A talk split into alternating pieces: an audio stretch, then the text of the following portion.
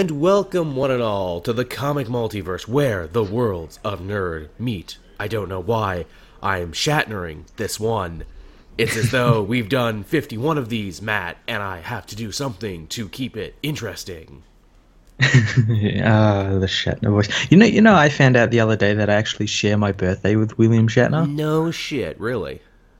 Yeah, people were like saying happy birthday to him on the same day I was, so obviously it's his birthday is the same day as mine. You were born under the same star as Captain Kirk. Sink, sink that one in, Matt. I was born apparently on the same day as Will Ferrell. Hasn't done anything for me. you, you you get to be really funny though, and and own soccer teams and whatnot. Is that true? Does he actually own a soccer team? I think he has like like a partial stake in one. I'm not sure which one. Or I know he like loves soccer. I guess he did make that soccer movie, didn't he? So that makes a lot of sense, doesn't it? Mm-hmm. We're uh, we're recording this at the same time as WrestleMania, so my Twitter is blowing up with people asking me if I'm watching it. No, I need to work. Comic Multiverse comes first. I'll watch it later. you see, Matt, we need to watch it because that guy Kevin Owens, who everyone says we look like, looks like an amalgamation of us two, our love child. He's uh, he's in one of the main events tonight. Oh, hopefully he wins. I hope so too, because a victory for him is really a victory for you and me, Matt. Our, our love child going on, taking over the world. I love that he's a Canadian and he's fighting tonight for the U.S. title against another Canadian. I'm like, there you go. That's that's the world we live in right now. Canadians fighting for America. yeah, Canada will show us the way in time. Now, uh, now you had a bit of a busy week this week, Matt. You actually uh, hit a couple milestones and did some stuff you haven't done before. How about you tell everyone about that? I did. Uh, well, first I hit two, just yesterday night. I hit 2,000 on my YouTube channel. So thank you everyone for that. That was pretty cool. Uh, I didn't really expect to be getting that far. um, and it. I, I just recently made an Instagram account after I know weeks of trying and it not letting me. And you, you know what the fucked up thing is? I tried the original username I wanted and it worked. Really? What was uh, which one was Whereas- that? Uh, it is. I shall tell you. I actually forgot, but I'll tell you. You should remember it so you can pimp it out. I just keep Joel on everything. I, I'm trying to. I'm getting used to using it because I've never used it before. So It's harder than it seems. Am I right? yeah, it, it is really weird. But I'm glad that I've got like a, an app on my phone for it. So that's good. Um, my username is Matt underscore FOS 1938. Right. Oh, I get it. Fortress of Solitude. Yep. There you go. Good, good stuff. So yeah, everyone who hasn't been following Matt yet, go follow Matt on that. I'm sure he would like that. Yeah. I don't know what I'm gonna post on there. Uh, I post pictures of my food, and they do better than pretty much, uh, pretty much anything that anything comic related I ever put up there. Uh, funny pictures of me doing stuff when I'm out. That's basically how you win at the Instagram game. Yeah, okay. And then I, I got to put like a um, was it a filter on it? Don't I? Yeah, yeah, yeah. People people love the fun filters. You get a fun filter in, you get enough people following you, you tag it just right that eventually companies will want you to put stuff in the background of your uh, Instagram posts. so so soon you'll see me standing in front of like a Coke sign or something, and just it'll just always be there. Get Mountain Dew and Doritos. You didn't know it, but you know Matt lives with a big statue of Mountain Dew and Doritos. He just lives the extreme life all day, every day. You know what they really need? You know what kind of sponsorship I really want? Some of that Mulan dipping sauce. That's what I want. the Szechuan sauce. The special Szechuan sauce from McDonald's. That's our new thing, Matt, moving forward for the comic multiverse. That's what we want. We are taking it upon ourselves to make sure that that sauce comes back. Even if it takes nine seasons, Even if gonna it get that takes sauce. nine seasons of the comic multiverse, which shit, this is our fifty-first episode. How many seasons would that be in a regular show? You think? Well, it depends. If we're talking like regular TV, that's like two. If we're talking like anime, that's like quarter of a season. If you're lucky, I mean, I mean, all the good shows are twenty-six episodes. That's what Bebop was, right? Bebop was twenty-six. I think so. There you go. That's my rule. All the good shows are twenty-six. so we have two shows, two seasons now. I, I mean, for most animated shows, I mean, I think Young Justice before it got canceled ended up being 26, and I think Spectacular Spider-Man ended up being 26. cool. We really should have stopped after 26, Matt, is what we should have done. Doesn't get better than 26. No, we're outstaying our welcome. We are overstaying our welcome. We're in that weird third season of South Park that the creators disown and refuse to do commentary on and refuse to talk about because they didn't actually have much input on it. that's that's where we're at now. That's where we live. You know where else we live, Matt? We live Eh. in the second trailer for Spider-Man: Homecoming. This is this is what passes for segues now. is it's the Segway car crash. Yeah, is it ever? But fuck it, we're gonna talk about Spider-Man. Damn it, because it matters. Spider-Man: Homecoming, second trailer. I saw it. Did you see it? What'd you think about it? Let's talk about it. It's a show. It's what we do. I, I, I liked it. I do admit though it did show a little bit too much. you think so? I, I there were certain aspects in there that I didn't think it should should have shown, Like, like the Vulture holding Iron Man's helmet. How'd he get that? mm, see, I, I You must know, not have been paying close enough attention. Yeah, stuff stuff like little things like that. But overall, it's a really cool trailer. I liked it. I- I'm glad you mentioned Iron Man because it looks like he's going to be playing a huge part in this movie as Tony's, or sorry, as Peter's mentor and basically surrogate superhero father. It would seem. Yeah, well, um, I think I think it was either the director or, or Kevin Feige explained it that that Peter's been in this world while like the Avengers have been around. Like I think they, they said like he was five years old when the Avengers first came about, and and he's been like following them. So he's kind of seen Iron Man as his father, Right. And it makes sense that he'd be in this movie and looking up to him and everything. And that's kind of what they were doing here. And it was really great because they had that bit of character development from Iron Man 3 where t- Tony realized it's not always about the suit, Yeah. it's about the person under it and everything. A I lesson thought that was really now- great. Yeah, a lesson he is now trying to teach Peter. And it's fun that they kind of get a back to basics Spider Man first movie origin story without really doing an origin story where he's got to kind of earn the right to wear the costume again. Yeah, yeah. And in doing so, he goes back to his old costume, which is kind of Ben Reilly ish. Yes, it really is Ben Reilly ish, isn't it? What with the, the sleevelessness of the outfit. Yeah. It's kind of a have your cake and eat it too approach, which I like. Yeah, it, it looks really cool. Mm-hmm. And he got the eye things, those those like um camera shutters, Yeah, the eyes. I'm really excited to see what they're doing with Michael Keaton. He actually seems to be a really threatening version of the Vulture, which is something I never thought I would say.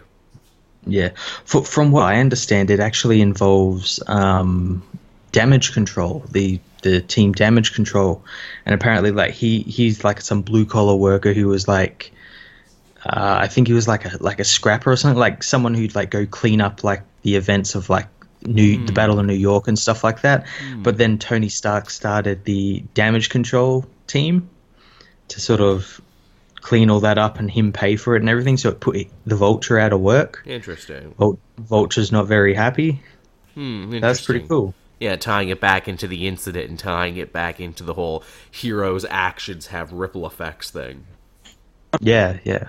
Yeah, not bad. So yeah, that Spider-Man Homecoming looks pretty freaking cool. I mean, I'm sure it will be super, super huge. Actually, you know, while we're on the subject of Spider-Man, uh, this wasn't a topic, but we should talk about it. What's what's this rumor shooting around now that uh, Sony is apparently planning to make more Spider-Man movies now that aren't connected to it, but they're gonna Oh. use what? what? What's going on with that? S- Sony's gone gone insane as usual. Um, Again. and I, I think it's directly responsible for like Logan being as successful as it was, like the R-rated thing. And I, I made a video about this saying that this was going to happen. It was be one of the studios that do it, and I think they're planning on making like an R-rated Venom film Yes, yes. or something I that has nothing to do with Spider-Man. completely unrelated, and the silver fucking sable sense. black cat thing we talked about as well.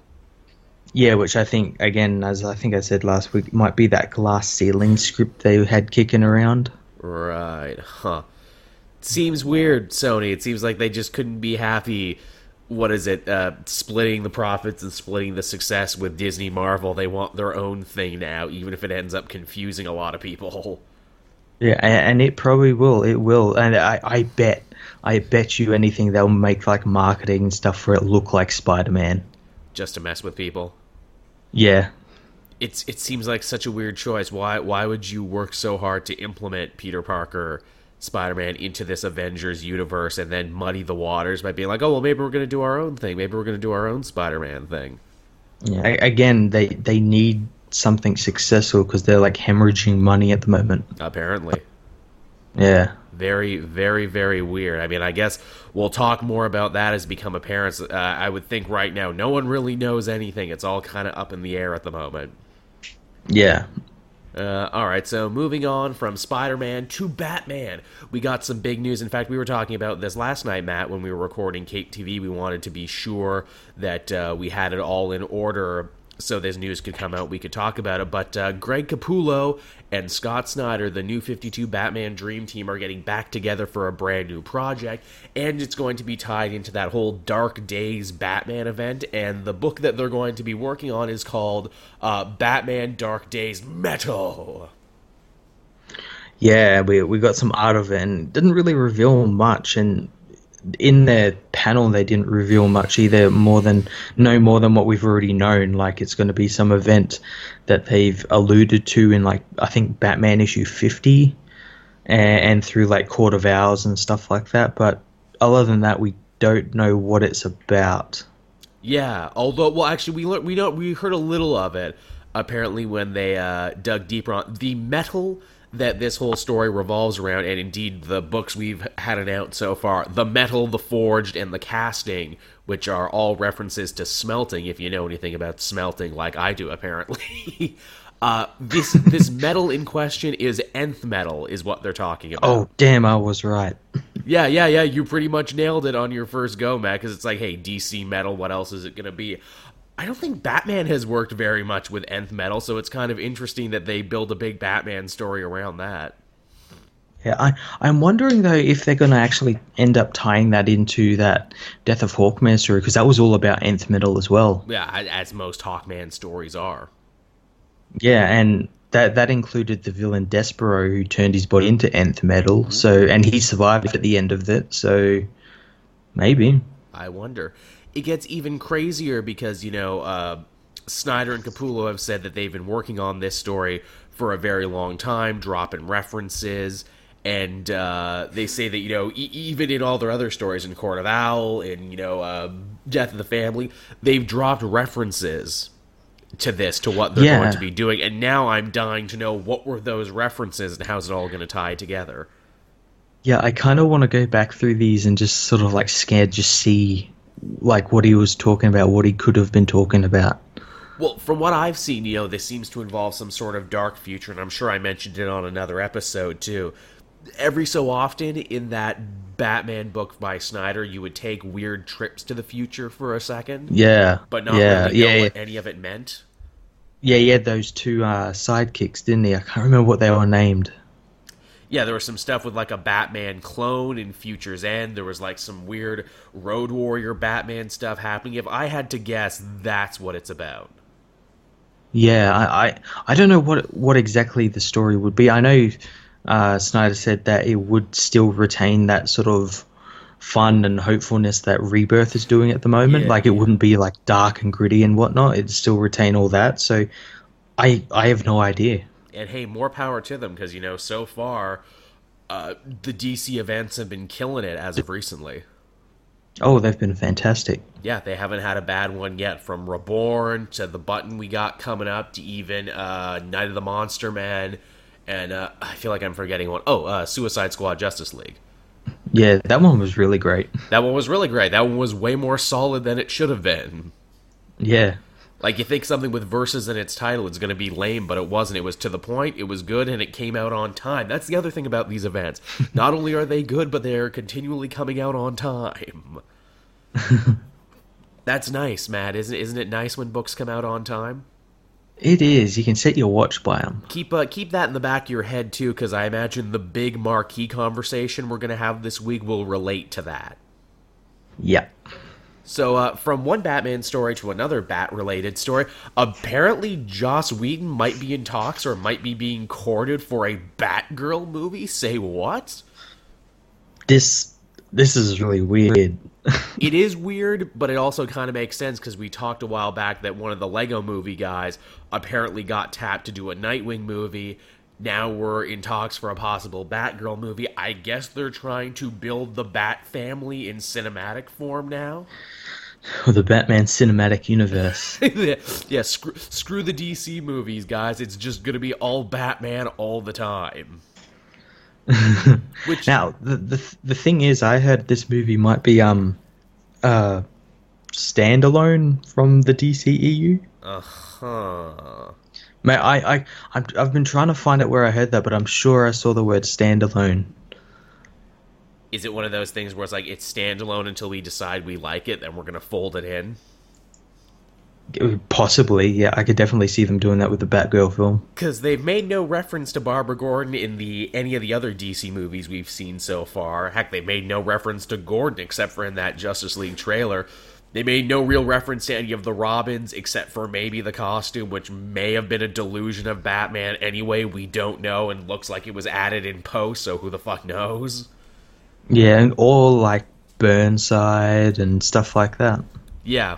Well, she's in Burnside now, but I mean, still, it's it's. Well, I think strange. when they going to tap the new Fifty Two run of Batgirl for this, the Gail Simone run. That I heard that too.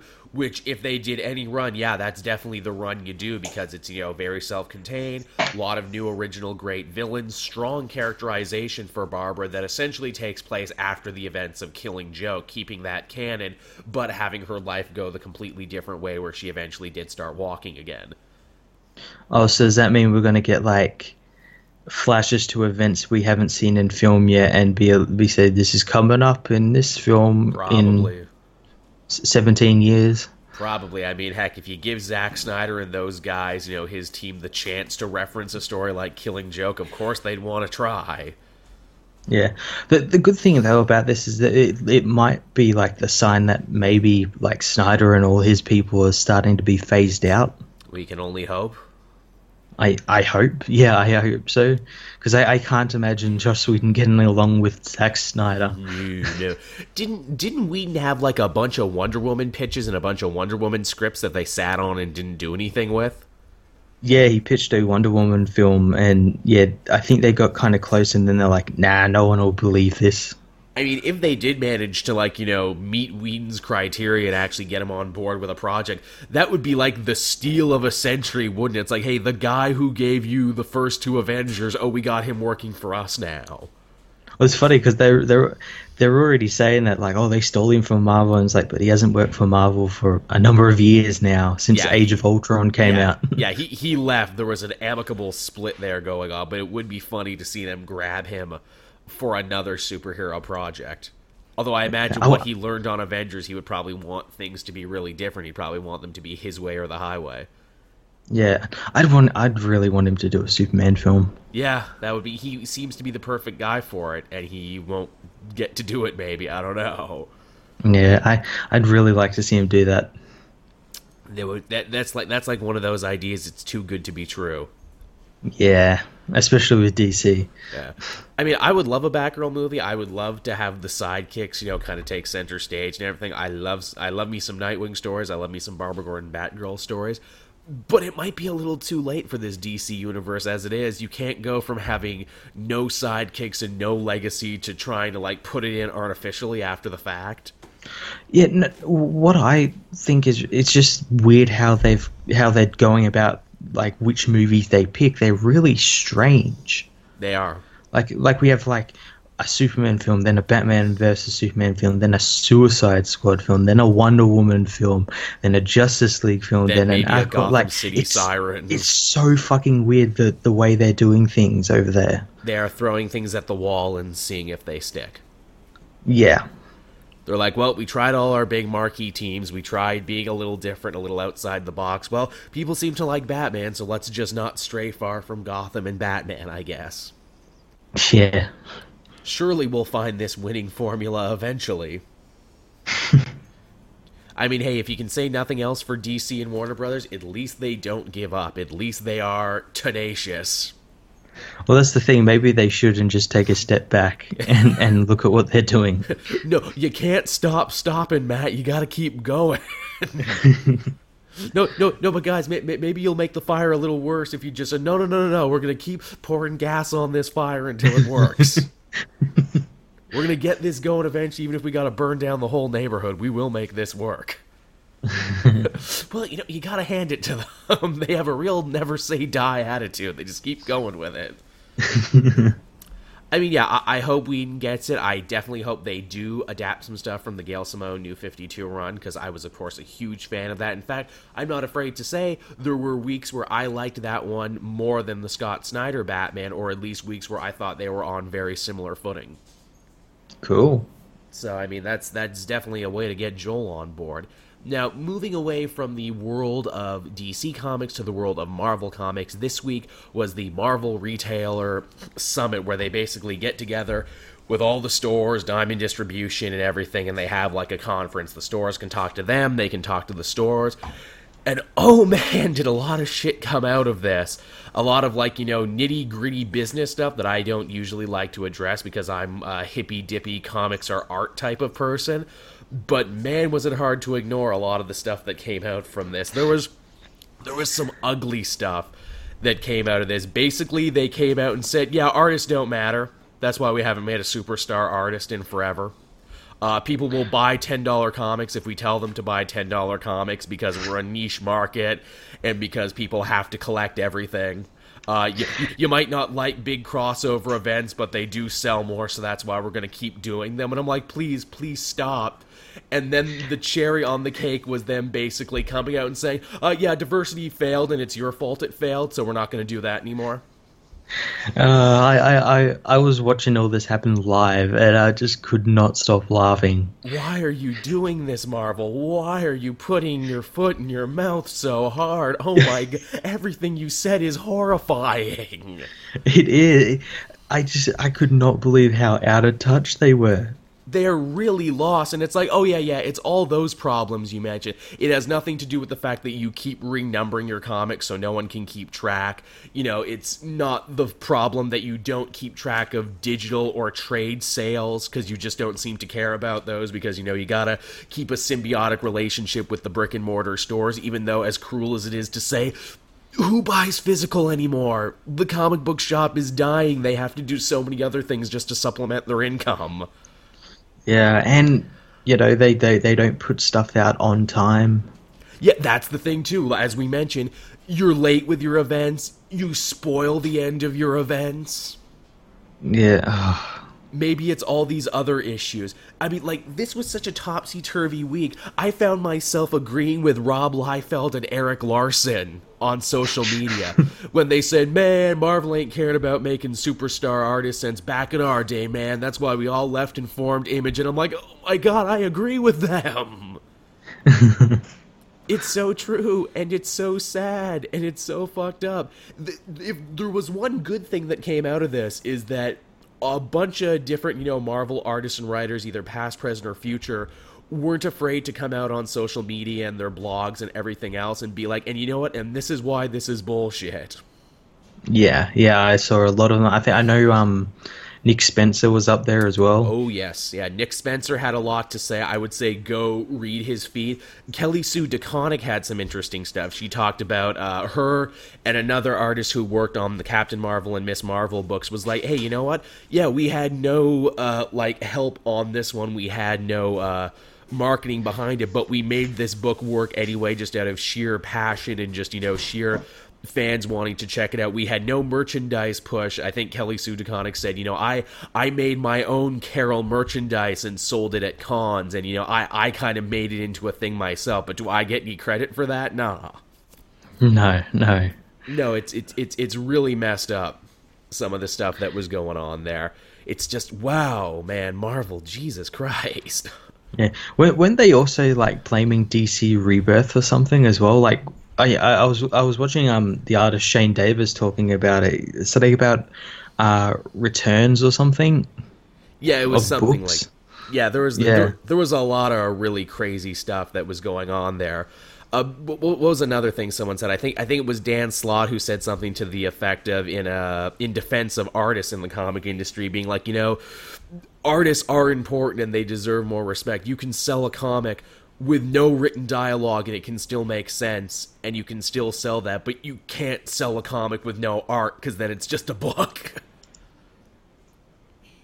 they're like they're like half the lifeblood of your industry. Why what why would you say these things about uh, I know. Oh, oh my god. just such such crazy out of touchness. And again, you know, like the throwing diversity under the bus and everything, and being like, yeah, you know, people, uh, p- people hate all these characters, so we, uh, so we're not going to do them anymore. I'm like, okay, so you're kind of implying your fan base is racist or sexist or doesn't want them, and so you're not going to do it anymore. I don't know if you know this, guys. Diversity isn't a hat you just get to take on and off when it suits you the way you're saying this is basically like, okay, so now, like, wh- wh- why should any, like, you know, self respecting woman or anyone else want to read your stuff anymore? If you're like, yeah, we didn't really care about that, we're just, we're just going to turn it on and off. Yeah, that's not how you get fans. That's No. not how you get people to buy your books. No, that's really, that's really messed up. I think, uh, what, what was it? Another creator.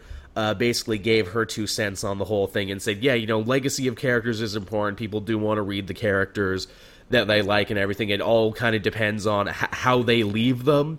Is the thing if you want to preserve the legacy, and yeah, it is kind of shitty to have the Hulk be killed and be replaced by someone new because it's like, yeah, you know, maybe you don't want to follow that legacy anymore if that's the way they left it. The thing that gets me, and this this wasn't from any creators or even from Marvel themselves, this was from the fan perspective, and I don't really understand this, and maybe you can give me some pointers on this. A lot of fans, you know, attributed the problem that Marvel is in right now to the whole Hydra Captain America thing, and I'm like, but why though? That's one of the best stories they're doing. It's a story I genuinely want to follow, but like that that's like their gotcha thing for like you know why they're in trouble. Where it's like, oh, you changed all your characters and you made Captain America into a Nazi. I'm like, yeah, but it was actually a really good story, though. Is it just because it's also part of a bigger event? It's also part of a bigger change, and it's because, like, you know, it's forcing people, if they want to keep up with it, to read books they don't normally read? I'm guessing that's why.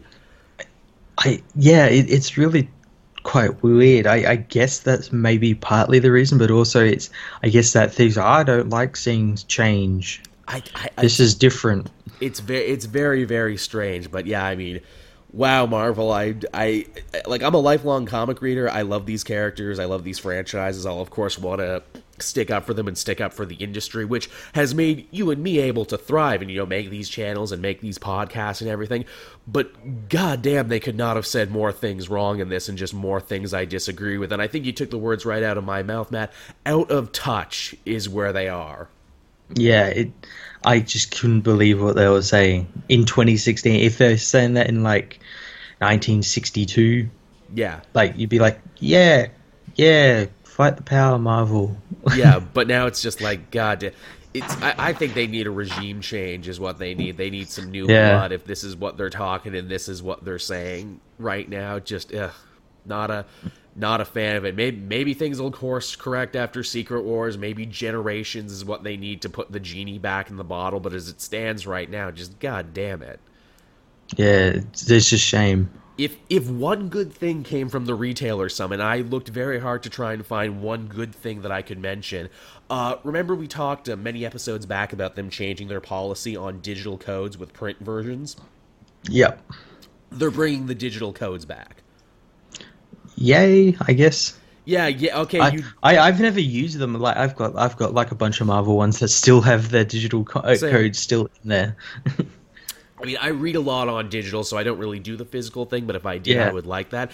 But again, this seems like a two steps forward, one step back. Then we're like, yeah, you know, all, all these books you like, we think are shit. We're gonna, you know, kind of pull back on them now and everything. But you get your digital codes now, at least for you know the artists who we don't want to push and who aren't superstars. You can read them. yeah, yeah. It I, I, I get I get the incentive and everything. You get basically the same comic for free. yeah, everyone likes that. You should have that.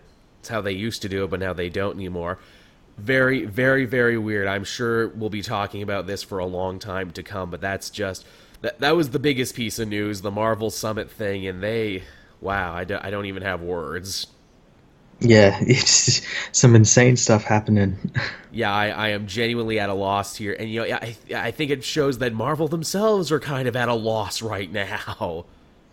Yeah, and as you just said before, they need a regime change or something. They need they need something to shake them up. Like I mean, obviously they're never going to go bankrupt. They're never going to go away. They're an arm of a huge multi-million dollar media conglomerate. Same with DC. They'll never go away, but they could become a shadow of their former selves. Yeah. Without some much needed change. And I mean, really, it's like you know, there there are good books there. There's good stories being told. Obviously, you know, Daredevil, yeah. Thor, everything else. You know, uh, uh Star Lord, which you're loving right now. Yeah, Stella's great. Kingpin. They, I mean, they need to double down on what works, and they really mm-hmm. need to see what's making the waves there, and maybe change the way they do business. Like again, I'm no economist and everything, but there was definitely a lot of arguments and talks going on there that I will freely admit I didn't fully understand about you know the uh, the open market versus the digital markets, and you know the uh, brick and mortar uh, and publishing uh, paradigms that Marvel has been in for all these years that's kind of changing and shifting, and maybe they need to change and shift what they consider to be a success. Yeah, definitely. Yeah.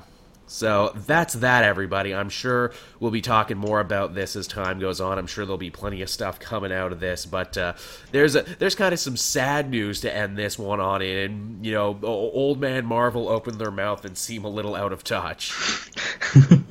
Who would have knew? Pissing off fans, pissing off creators just yeah. But hey, you got your codes back, so there's one thing. yeah, the one thing right, ten things wrong. Yeah, yeah, yeah. and with that, let's move on over to what we read this week. And admittedly, this was a really light week, wasn't it, Matt? Yeah, this is our first week back talking about comics fully. Fully, fully, completely, and we picked a fourth uh, week in a month where there's damn near almost nothing to talk about. But I'll let you go first, Matt. Yeah, I, I got lucky though because I so I like knew there was a week coming, so I like left a couple of comics for this week. Um, but the first comic I read this week was uh, Inhumans Prime issue one. Yes, yes, yes, yes. Yeah, so this uh, was it's sort of like the uh, I don't know what you'd call it, like the, the issue between series. Uh, is is this a sampler showing you what you can expect? No, it's not. It, it's an actual an actual issue you probably would have to read okay. to understand what's going on. Because X Men um, Prime, from also from this week, was just a sampler. It was like, hey, here's stories you can read in the future if yeah, you are so inclined. It, it was just previews 2017. Yep. Um, yeah, so Inhumans Prime, this fin- dovetails off of the Uncanny Inhumans series, which ended last week, and it's just sort of sets up the stuff that's going to be happening in Royals and uh, I don't know however many Inhumans books they're going to do the Black Bolt one, all them sort right. of things, and uh, we see Maximus get sent into space, into a space prison deep inside space. We don't know where though, but he's he's basically gone off to be left for another writer to use later on. Uh, we get the Inhumans dissolve the royal family. Oh shit! Uh, yeah, so they're not going to have because, as Medusa puts it, the having royal sort of uh, disassociated them with the normal inhuman people, the blue collar inhumans. Mm, of course, of course. Um, so she dissolves that, and she's no longer queen. She, uh, I think, she elects Iso as sort of like the head of state. Yeah, yeah, that that happened like near the end of uh, Inhumans versus X Men. She had was yeah. forced to advocate the throne. Yeah, and it's just them sort of figuring out what's next. What do we do next? And what they do next is Crystal ends up meeting Marvel Boy. Oh. Uh, who I'm not sure which one it is because there's been a couple. I think it might be the the uh, one named Noh-Varr, uh, which I think Grant Morrison created. Interesting. Um, and he sort of puts the idea in in Crystal's head that maybe they should go to space. Let's go to space. I'm, I'm the best at space. Lots of cool shit's happening in space. Space is really happening that, right now. That, that's pretty much what he says. He says, "Let's go to space and be cool." let's let's go to space, and it has nothing to do with the fact that we're getting a new TV show soon, which will probably be based in space. Look, it's just saying, you know, we did the Earth thing. It had its chance, but seriously, let's go back to space for reasons. You have reasons. let's let's be a cosmic book again. yeah, look, we had a big divorce with the X Men. They won the Earth in the settlement. we got to go to space. Yeah, we're, we're dividing the universe in half. By the end of this, one of us was going to space, and I guess we're the ones who got to go to space. so space it is. Yeah, but yeah, it was a really cool book. I really liked it. Well, there you go. That's good. I got to catch up on Inhumans. I like the Inhumans.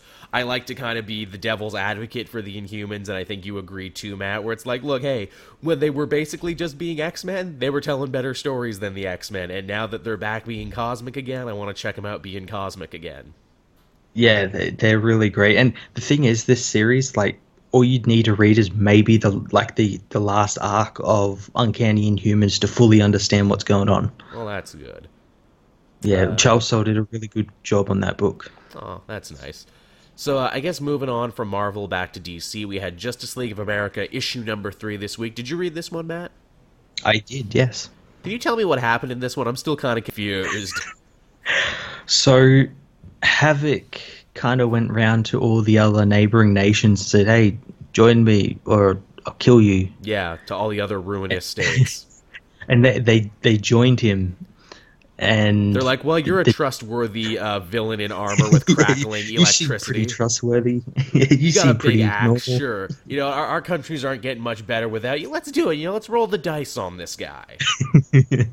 and the the JLA or what was left of the JLA had to sort of decide what to do and yeah they met up with the resistance and the the thing I really liked about it is that there's a different there's a difference between the Justice League and the JLA. The Justice League they just run into any country Yeah. and hit hit shit and everything, whereas the JLA seem to come into the country and then ask the people how they can help. It, it is different. Batman's worried about causing an international incident, but I like he's worried about causing an international incident and yet still fights with the rebels to break down the front door of the governmental offices. And I'm like, well, I guess you mustn't have cared that much, Batman. yeah, still still fights Lord Havoc, who's technically the president of all these states. Furthermore, answer me this question, Matt. If the Justice League of America is supposed to be an underground stealth version of the Justice League that Batman can keep in his back pocket, won't toppling an entire nation eventually get the attention of Superman and Wonder Woman and the rest of the Justice League? And once they find out, won't they be like, hey, Batman, what the fuck? Ah, he'll he'll cover it up. Wayne, he would say it's like an oil spill. He'll throw some smoke down. I was never here. or, oh no, my mind was being controlled by a villain. Oh, did you guys save me? Thanks, Superman and Wonder Woman. You you did great. Hey hey, you guys get get out of here. Get out of here, you other heroes. I'll call you. He's like, who are these guys? Who's that guy who, who whose name's Ray, but is also named the Ray? Yeah, really, which is a little confusing. That your superhero name is your real name. I'm not the Bruce. Although he thinks in his head, hey, that'd be a great name for a sidekick. I'm going to call you the Bruce. so, yeah, that was Justice League of America. It's fine, but this was a really needlessly complicated issue that basically boiled down to everyone punching each other. Yeah. Uh, what else did you have this week, Matt? Um, I had Batgirl Annual Issue One. Oh, yes, which uh, this was a Supergirl Batgirl team up, wasn't it? Yeah, this was the prelude to Supergirl issue nine, which I think is out next week or the week after.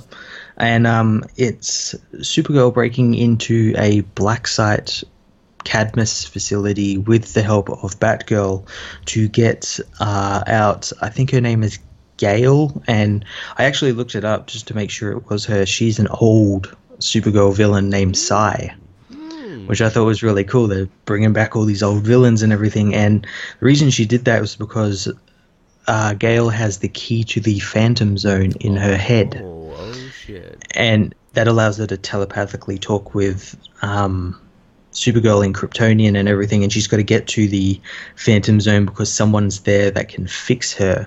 And I think that someone's like the Phantom King or something. Ah, yes, I think I saw him in solicitations hanging out. Yeah. Uh, so yeah, she she escapes the prison and disappears somewhere, and Supergirl and Batgirl don't really know where. Sounds fun. Yeah, it was a nice, it was a really cool book. It was just them just sort of teaming up, hanging out, stuff like that. Always good. I like they fixed the Batman Superman friendship. I like they're fixing the Batgirl Supergirl friendship. Yeah. Yep. Nice, uh, nice, fun, good direction there. Uh, I had Till Death Do Us Part 3, which was Deadpool and the Mercs for Money. Wow, was this a disposable middle chapter of this Deadpool event? Really? Oh, God, yeah.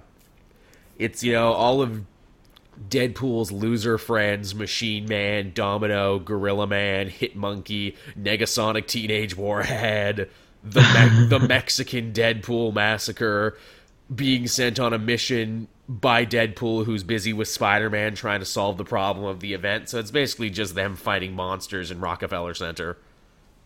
it's very, very forgettable middle chapter. Although they do have kind of a funny joke in there where they're talking about monsters and they're like, hey, so the Monster Queen can control all monsters, right? Wouldn't some of us technically constitute as monsters? What is what is the definition of monster? I, I mean, we're mutants, and people consider us to be monsters all over the world. Gorilla Man was magically turned into a gorilla, so is he a monster? what is what? yeah, what is going on? Oh, and then uh, then Morbius the Living Vampire showed up for a second too. He had a fun cameo, which I liked. It's a, it's always nice to see what Morbius is up to. Yeah, that's cool. Living in the sewers, working with the monsters. That's about it. that's his life. That's what he does now. Yeah, that's what he does. Yeah, that's what he does. What uh, what what else did you have, Matt? Uh, I I actually read some of the Hanna Barbera crossovers. Did you now? I downloaded them but didn't read them. Was gonna. Yeah, you, you gotta read them. You gotta at least read. I, I only read three of the four. I didn't read the Suicide Squad one. Um, I read the Green Lantern Space Ghost, the Oh, Adam yes. Adam Strange, uh, Future Quest, and the Booster Gold Flintstones one. That one looked fun. Future Quest Flintstones. I'm not gonna lie. That they they were all really good. They and they were all like the classic crossover uh, sort of setup. You know, one of the heroes comes over into the yellow universe. They got to work a way to get get over to the yellow universe now and everything. It was really fun. And the Adam Strange one actually connects to the death of Hawkman Interesting. because at the end of that event, um, Adam Strange is like sent through like the space time continuum, and we don't know where he's gone. And he actually ends up in the Future Quest um, universe. Yeah, he seems a Uh, good because fit for of that. because he's like a sci-fi Yeah. super scientist, and so is Doctor Quest. Yeah, and that, that's basically what it is: is them trying to work a way to get uh, um, the Zeta tube open for uh, Adam Strange and his them fighting fighting monsters, giant snakes, and stuff like that in the in the jungle. It's pretty fun. Uh, the Space Ghost one was like your usual Green Lantern book. They help out a planet and whatnot, sort of help each other. They fight for a little bit because they don't know who's who and whatnot. And at one the point, uh, at one point, Space Ghost gets the ring, and uh, Hal gets the bands. Um, Hal actually does wear a, a set of bands in there as well. Yeah. Nice. Uh, uh, but I was really hoping they'd be like, "Hey, I was a DC property once with Space Ghost." yeah, yeah, that'd be funny, wouldn't it? And also, we get his villains, don't we? We get Brak. Yeah, yeah, we get some of his villains. Yeah, it's pretty cool. That's good. Now, see, the thing that disappoints me about a Space Ghost team up is that it's not Space Ghost coast to coast, so Green Lantern doesn't get to sit down for an interview segment. Yeah, there's just Harvey Birdman there. Oh, B- Birdman was in the um in the Adam Strange one, and Adam Strange thought he was Hawkman. Aw, see, man, we were joking about this. Why has that not been a crossover? I'm glad they made reference to that. yeah, because he like sees him up in the sky, and he's like, "Is that Hawkman? Hawkman just died. Is that Hawkman?" Harvey Birdman meets Hawkman is so obvious. Why have they never done this now that they're doing these crossovers? I know, I hope they like do more in the past, but um, the the really interesting one was the the Flintstones Booster Gold one because it's it was just usually Booster Gold inadvertently saving the past and future, Yeah. but um, all of these books came with backup stories uh, in that were like smaller crossovers. Like we had a Batman Top Cat crossover. Oh shit! Um, there was a I can't remember what one was in the Green Lantern one. I'm blanking on, but the one in the uh, the Flintstones one was a Jetsons prelude to the Jetsons comics that's coming out. It's written by Jimmy Palmiotti. Oh nice. Uh, I'm probably going to be picking up this book. This was a really cool story. Like a lot of people thought they were going to like make the Jetsons all gritty and dark and everything, but he didn't. He just made them the Jetsons. Um, and but what was really cool is they made, uh, you know, Rosie the robot. yes. Uh, they they talked about her origin in this, and it as it turns out, Jimmy's is doing the origin as Rosie is the consciousness of um, who's the father in the Jetsons? What's his name? George. George. It's his mother. Mother. Really? Wow. Yeah, her conscious gets downloaded into a robot and becomes Rosie the robot. Ain't that some shit, man? Leave it to Palmiotti to be like funny and insightful and kind of tragic all at the same time. Yeah, it, it was really great. I really liked it. I might actually pick up the book now. Well, fuck. Now I gotta pick it up. Thanks, Matt, for recommending me a book I gotta start reading now. well, that's good. I'm glad you liked that one. I was definitely gonna check out some of those Hanna Barbera ones. This was definitely the week for it, with so few other books going on. They're just like, hey, you know what? Yeah. Let's throw some Hanna Barbera crossovers in there. People might be more willing to pick them up this week, and they were right. Yeah, they were really good. That's good. Uh, what else did I have this week? Ooh, a big Titans book this week. It was a Titans annual number one that actually saw the Titans crossing over with the Justice League. Did you read this? I did read this, yes. Wasn't this a fun one? It was. It was really fun. Basically, the two teams wake up in a trapped room. They don't know how to get out, and the whole thing is based around paranoia of can they trust each other? Who, who, who is who? Do they even know that they're even human? Are they elaborate robots? It's quite well done. Yeah, especially with like Batman there, who's like, I don't trust anyone. What's going on? Also showing that while the you know Justice League is a team of peers, the Titans are family and friends, and they believe each other. Yeah, almost like the old DC universe. I know, right? Isn't that nice? Isn't that a really good feeling? yeah. They uh, they brought back the Key to be a villain too, and I love the Key. If I was to have a stable of D-list DC villains, the Key is definitely in there. He's like D1. Oh god, yeah, he is. And I like the fact that they keep his origin exactly the same. Oh yeah, I was a drug chemist for Intergang, but I got high on my own supply way too much, and I expanded my mind to see worlds beyond worlds. Now I'm obsessed with doors and keys, man. He's basically a functioning crack addict. yes, he looks like a crack addict too, doesn't He, he? he, he does, yeah. I mean, he was working for someone else too. How much money you bet the mysterious villain he was working for was paying him in rocks? hey man, I kidnapped the Justice League. I'll put him in a weird trap room, but I gotta do it for some rocks, man. I need, at I need at least three rocks. and he never got his rocks, did he? No. I, uh, I thought it was funny too in this comic. Everyone was jockeying to like take control of the situation, and you really saw the pecking order begin to form.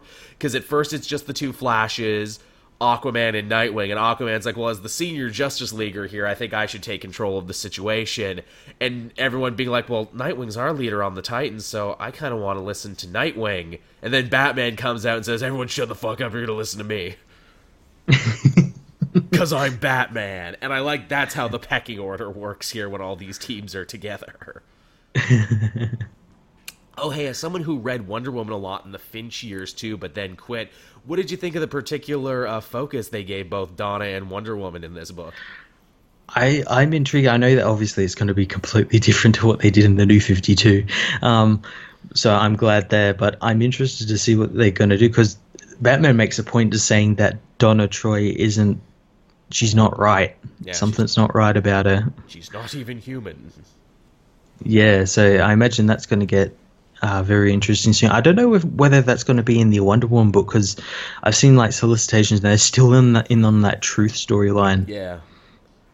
It's uh, I thought it was interesting too. I got a chuckle out of it, and I'm sure you did too. Wonder Woman regaling everyone else with Donna's backstory, and I, all I could think to myself is, "Hey, Wonder Woman, what's your backstory right now? Because you don't even know in your own book."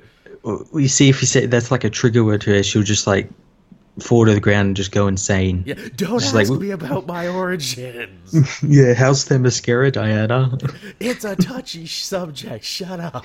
it's like I'm seeing life in two timelines right now. I don't, I don't even know.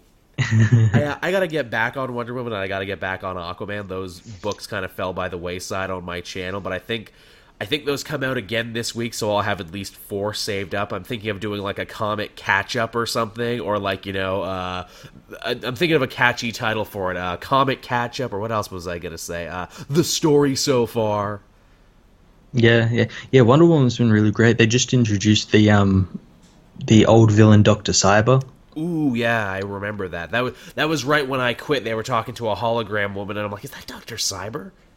Yeah, they introduced it. They did a really good job of introducing her as well. That's cool. I hope they bring back Doctor Psycho at some point, just because I love that there's a villain in DC Comics called Doctor Psycho, and that he's a little dwarf Tony Stark who hates women. I like that. We need that Yeah. character. It's like you mean to tell me you can't do anything with that character in this day and age. You can't find some sort of funny, like uh, some funny little gag for him to do. Oh well. Uh, what else did you have this week, Matt? Um, I had. Uh, what did I have? I had Darth Maul issue two. Oh yes, I read this too. Actually, I forgot I read this. Yeah, this was a pretty good book. I read this on the plane ride back. Yeah, Cad Bane shows up. Yes, and Aurra Sing and all those other Clone Wars bounty hunters show up in here, making it a really cool team up vehicle. Yeah, they're they're like part of uh, Maul's little cadre of people uh, who infiltrate this auction house to get the the Padawan who Maul wants to, I guess, murder. yeah, to prove that he's a big dick Sith Lord. I like that all these characters working together who we know are untrustworthy and who we know constantly backstab. It's like a race to see who will backstab who first.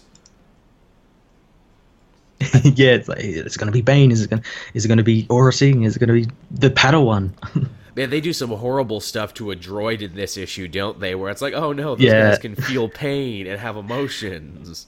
yeah, they're like pulling out its eyes and everything, and oh, it's will great. answer our questions. Oh, another big thing I'm sure is you know fans of Rebels. You and I noticed this, Matt. We get a flashback to Maul early on in his training, and they go to that weird temple place from Rebels. Yeah, they go to Malachor. They do, and we get the backstory of that place, saying that this is where the Jedi basically slew the Sith by the hundreds and killed them, and we even get to see a bunch of those like ancient cross lightsabers. Yeah, that was really cool. That was oh my real- god. That was an amazing piece of connective tissue because if you never read Rebels, you wouldn't, or if you never watched Rebels, you wouldn't even know what they were referencing. Yeah, but you still understand it as well. Absolutely, that's really good. Yeah, and then when if you saw Rebels and saw that, you'd be like, "Hey, that was in Darth Maul." Yeah, that's excellent connective tissue. That's really well done. I hope they keep doing that because that basically means you got to read every comic now because that's how rewarding it's going to be.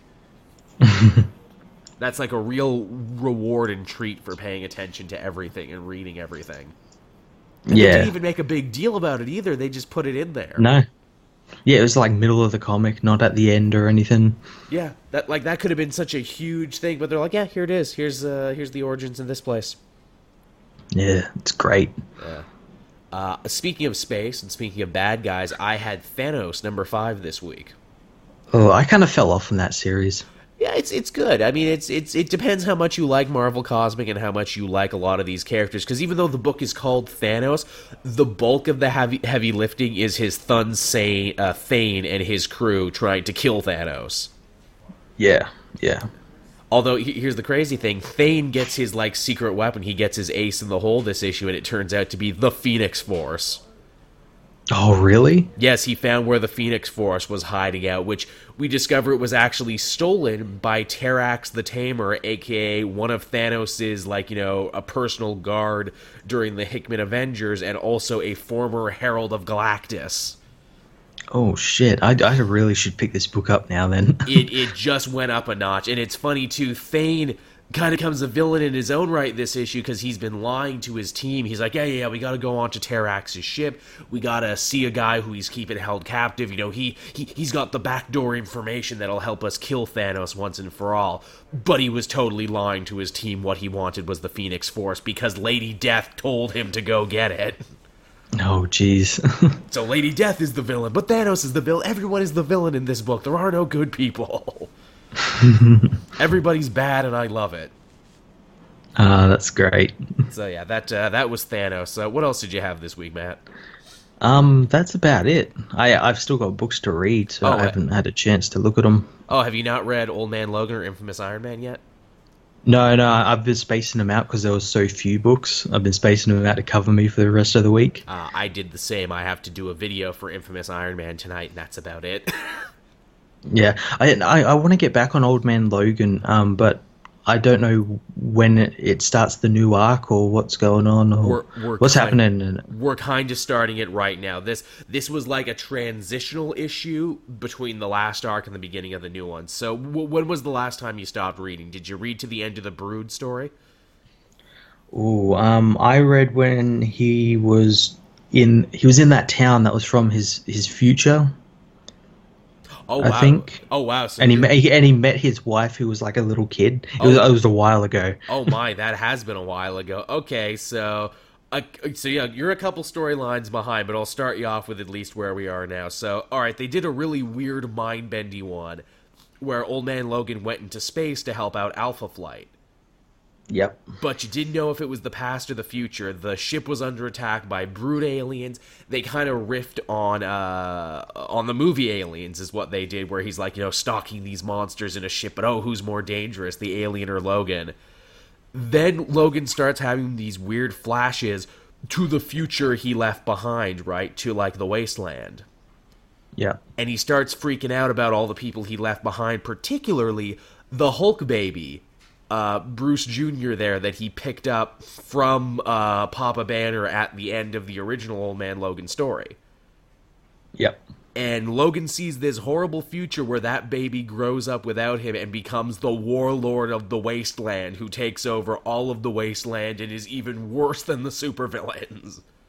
Oh jeez. and he starts seeing these horrible images of the warlord of the wasteland saying, you know, you did this, Logan, you left me behind, you know, you left me to fend for myself, and this is what I became, this is all your fault. Eventually, Wolverine defeats the Brood, but he tells Jean, I gotta go back. He, he becomes Samurai Jack, I gotta go back, I gotta go back to the future. I gotta do it. And everyone tells him that's a terrible idea. Your future might not even exist anymore. There's no way to do it. Just get comfortable with yourself here. And he goes to Doctor Strange and he goes to Emma Frost and he goes to like basically everyone he can think of to try and send him back. And when no one will do it, he decides to take matters into his own hands, and this is the last two issues, where he's like, "Look, I'm gonna break into a black site shield prison and bust out uh, Asmodeus, a D-list Doctor Strange villain who I know sent Hawkeye into the medieval past one time." Oh shit. he does that, and it's hilarious. The spell that Asmodeus sets up for him is basically the plot of Days of Future Past, where it's like, look, I'll give you this medallion. It will give you four days' time. It will blast your consciousness back into your body at another time, and then you can do what you gotta do before coming back, put your affairs in order. But oh, the thing he doesn't tell him is that, oh, well, your conscience is gone, your body is undefended. Oh Jesus. And then he further lies to him because Wolverine wakes up, and this is the end of this newest issue. He didn't get sent back to the future at all. He got sent back to his past, to the War of 1812, in fact, where he was part of the Canadian military fighting the Americans. oh my god. and it's like, fuck. And then the next issue, like the cover that we've seen, it's Wolverine in his original costume fighting the Hulk again, and it's like, oh, is Wolverine taking a walking tour of his life now? Ooh, that's interesting. That's very interesting because he's lived a very long, very rich existence, and it would be a fitting way to end the book, especially if this is Lemire's final run, as he says it is. Oh wow. Yeah, some shit, huh? Yeah, I, I think I'm probably going to start picking that book back up. It's very solid. It's one of the best things at Marvel right now. Like again, took a big steamy shit on, you know, the way Marvel's running their company, but the books and the creators, and yes, the artists are still very good when they are good. Yeah. So, you know, hey, the cream rises to the top, as they say. uh, Infamous Iron Man, also pretty good. Doctor Doom continuing going around being Doctor Man Iron Doom. Doctor Man Iron Doom. Doctor Man Iron Doom, that's his new. They wanted that to be the title of the book, but they're like, no, we can't do that. it's uh, it's really solid, and it actually ends with Riri Williams finally catching wind of uh, Doctor Doom running around as Iron Man. Oh, it's about fucking time. Yeah, it took long enough. Just her mom's like, "Riri, dinner time," and then she's watching the news and she sees that's like, "I'll grab something on the way, mom." this looks like something I should probably go deal with. Uh, did did we get to see any more of the Maker? Uh, yes, although they are playing with the idea where they're like, no, no, it's Reed, it's really Reed. No, it's not. It's the Maker. Oh, really? So they they're trying to make you think that that it's actual Reed Richards. Well, I wonder if like he actually is going to come back. Wouldn't that be some shit? You know, I mean, hey, Bendis basically seems to have free reign to do whatever he wants with the Fantastic Four characters. I think it would be fitting if Reed shows up, beats the Maker, and then robs uh, Doctor Doom of his chance to beat the Maker. but then again, I also kind of love the idea of it being the Maker because now here is a good Doctor Doom fighting an evil Reed Richards. Yeah, it's the role reversals. It's the ultimate role reversal, and especially the fact that the Maker seems to be stooping his mom right now. so he's extra evil. He's extra evil, and that'll extra piss him off. also, hey, this issue uh, references what's going on in uh, Captain America Steve Rogers because Doom, there's a moment where Shield comes to try and get him again, and Doom's like, I'll only talk to Maria Hill. I only want to talk to Maria Hill. She's the only one of you I respect. And Sharon Carter's like, Yeah, she's gone now. I'm I'm the boss now. You got to talk to me. And he's like, Nope, not having it. And then he disappears. Oh. I, I, like that idea that Doctor Doom is morally complex and Maria Hill is morally complex, and he's the only one he she he's actually willing to talk to. well, see, she's she's in that grey area. She she's willing to do what what she needs to do to do to get uh, results, and so's Doom. So yeah, fascinating character dynamic between the two. They hate each other, but they understand and respect each other.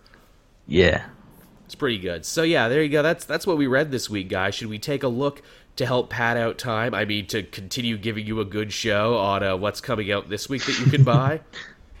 and, and this week, this coming week is just a normal week. Yep just a normal week. We got some Aquaman number 20. We got Batman number 20, the continuation of I Am Bane. Cyborg number 11. Somebody's reading that. I don't know who. Yeah, hey, if you're reading Cyborg, tell us down in the comment section. How's it doing? It's good. Yeah, what's like it about? yeah, yeah, tell us all about it. I will happily read that.